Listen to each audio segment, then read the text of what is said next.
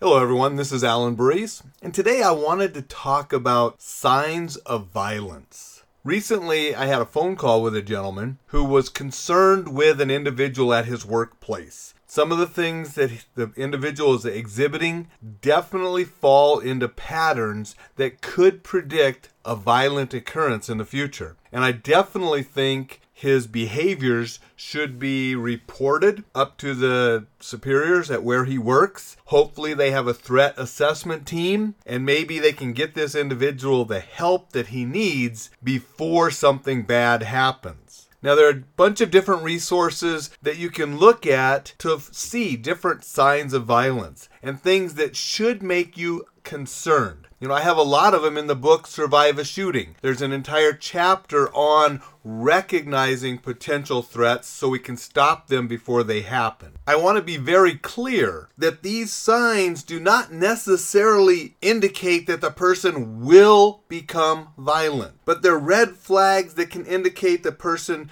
poses a threat and may become violent, and it's worth paying attention to and it's worth reporting some of these behaviors when they get to the higher levels. As I told the person who called me wanting some advice on the situation at his workplace, far too many times we hear people after the violent act say, Well, I knew something seemed funny. I felt something was off and different sayings in that same vein. And when they say these things, it's because they had some intuition and they recognized, but then they didn't act on it. I want you to act on intuition. If you feel something's wrong, take some action. Don't ignore those feelings. We have them for a reason. It is so important that when we recognize signs of potential violence, we do something if you're at the mall and something doesn't feel right, a person doesn't look right the way they're behaving, maybe they're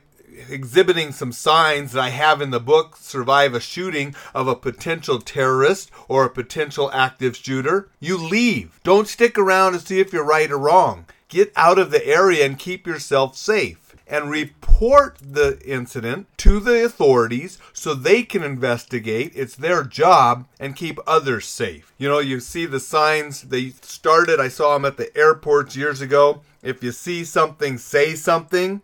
I saw those same signs at the Mall of America a couple months ago when I was there with my family on some of the different digital billboards that have rotating messages. One of the messages that came up if you see something, say something. And that's exactly what I want you to do. But I also want you to take action to keep yourself safe. Say something, but get yourself to safety. At work, you're not going to be able to just leave. But if you see something, if you feel something, if you recognize something, you should say something. And hopefully, your organization has a threat assessment team and a way of reporting potential threats, and they take them seriously. And then they can follow up, investigate, and take the appropriate action. You know, again, I talk about this stuff in the book of how it's so important to have these channels and threat assessment teams that can act and stop these potential violent acts before they become disastrous. Dr. Stephen Holmes and Dr. Richard Holmes are renowned for their work in forensic psychology and behavioral analysis. And in their textbooks, um, based on their research, they have three different levels of escalation from low to high that may predict violence. Level one is intimidation. This is the lowest level. It's the most frequently seen.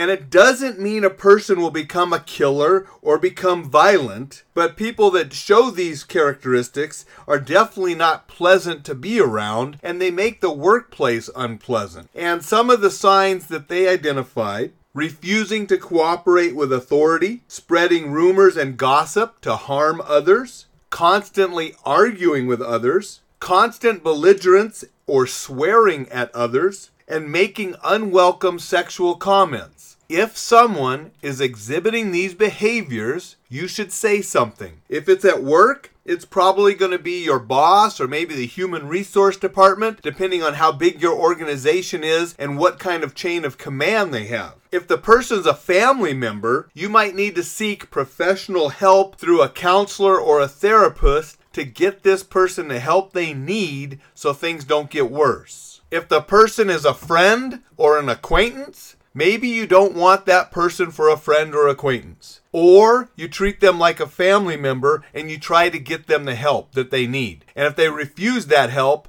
I would suggest that they don't remain a friend or an acquaintance because you don't want to be around if things get worse. And they're probably not nice to be around if they're exhibiting these behaviors. Level two, escalation. These people have, you know, they've escalated it a little bit more and they're going to be very unpleasant to be around. And you definitely should report this kind of behavior to the superior's human resource department if they're exhibiting this at work. Things that are identified by Holmes and Holmes as level two increasing arguments with others, refusal to obey policies and procedures, sabotaging equipment or stealing property for revenge, verbalizing their wishes to harm others, sending unwanted sexual notes. Having a me versus them mentality. Most people will try to avoid individuals exhibiting these kind of behaviors because they're not pleasant to be around. They definitely should be reported if it's at work because they're creating an environment that is not good for the workplace and it could escalate to even something worse. So report these people if they're in your friends or acquaintance circles, again, I would suggest you need new friends or acquaintances.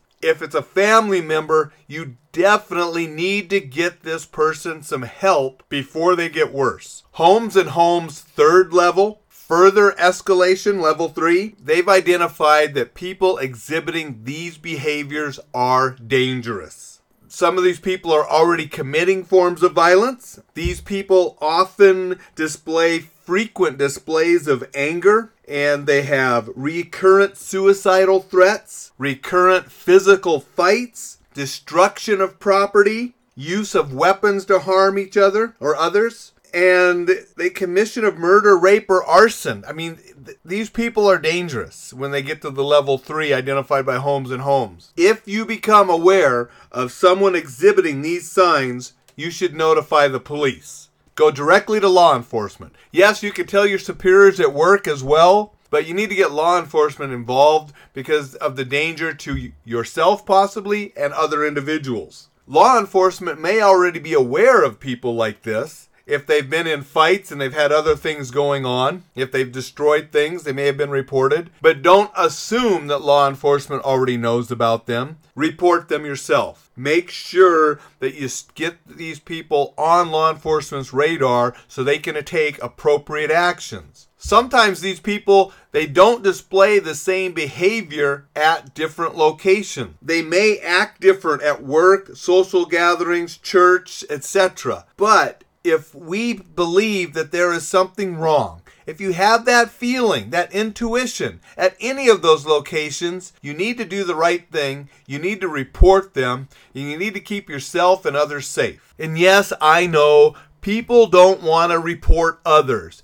You know, it goes back to when we're in grade school. You don't want to be the tattletale. You don't want to be the one that caused so and so to be reprimanded or be fired. But look at what is happening in the world today. We need to get people the help that they need before people get hurt or killed. And that means reporting them. And I'm not saying to go report every little thing, but when you see things that have you concerned, like the individual that called me the other day, and then we had a long talk about things. And I do believe the individual at his workplace is exhibiting some signs that could be potentially dangerous. You need to take action before people are hurt or killed. Now, I'd like to give you a laundry list of different things that the U.S. Secret Service has put together as far as active shooter indicators. One or two of these they don't necessarily mean much. But if there's a bunch of these that a person is falling into and you're seeing patterns, then you have reason to maybe be concerned and take some action. So, some of the indicators that the U.S. Secret Service has compiled with the FBI as far as investigating past active shooter incidents include anger, anxiety, bullied, classroom or work disruptions, conflicts with peers, conflict with management, conflict with religion, conflict with social contacts, conspiracy thinking, demanding, depression, disturbing writings, empowered, fear, frightened of the world, frustration, hallucinogen use, hanging out with outcast group, harassed, hatred of almost anything, history of issues reported, history of issues not reported, yet people were aware, hostility, ignored conversation attempts, isolated, lacks compassion and empathy, laughed at, low self esteem, mental illness, possibly undiagnosed, mood swings, nonconformist, obsessed with lucid dreaming, paranoid, prejudiced, personality change, pressure, psychological reward, resentment, retaliation, revenge,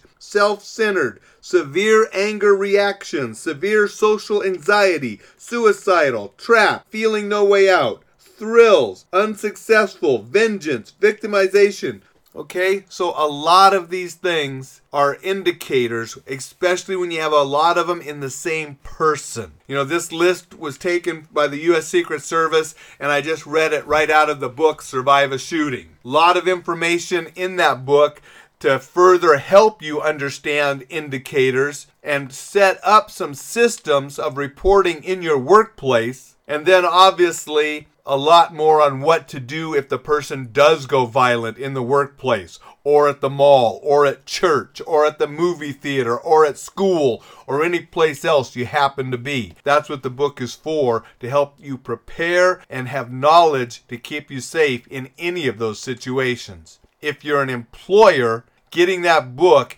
implementing the strategies and suggestions in the book is the first step of trying to keep your workplace more safe which helps you comply with OSHA regulations and it just helps the morale of your employees when they know that you care about them and you're implementing safe strategies to keep the workplace safe. It's just common sense. Unfortunately, not everyone is using common sense. And like I always say, common sense is not commonly practiced. But get the book, get some information, get some training. Keep yourself and your employees safe. That way you can go out and enjoy everything in the world and not live in fear or paranoia. Because I'm not about fear, I'm not about paranoia, I'm about enjoying life safely.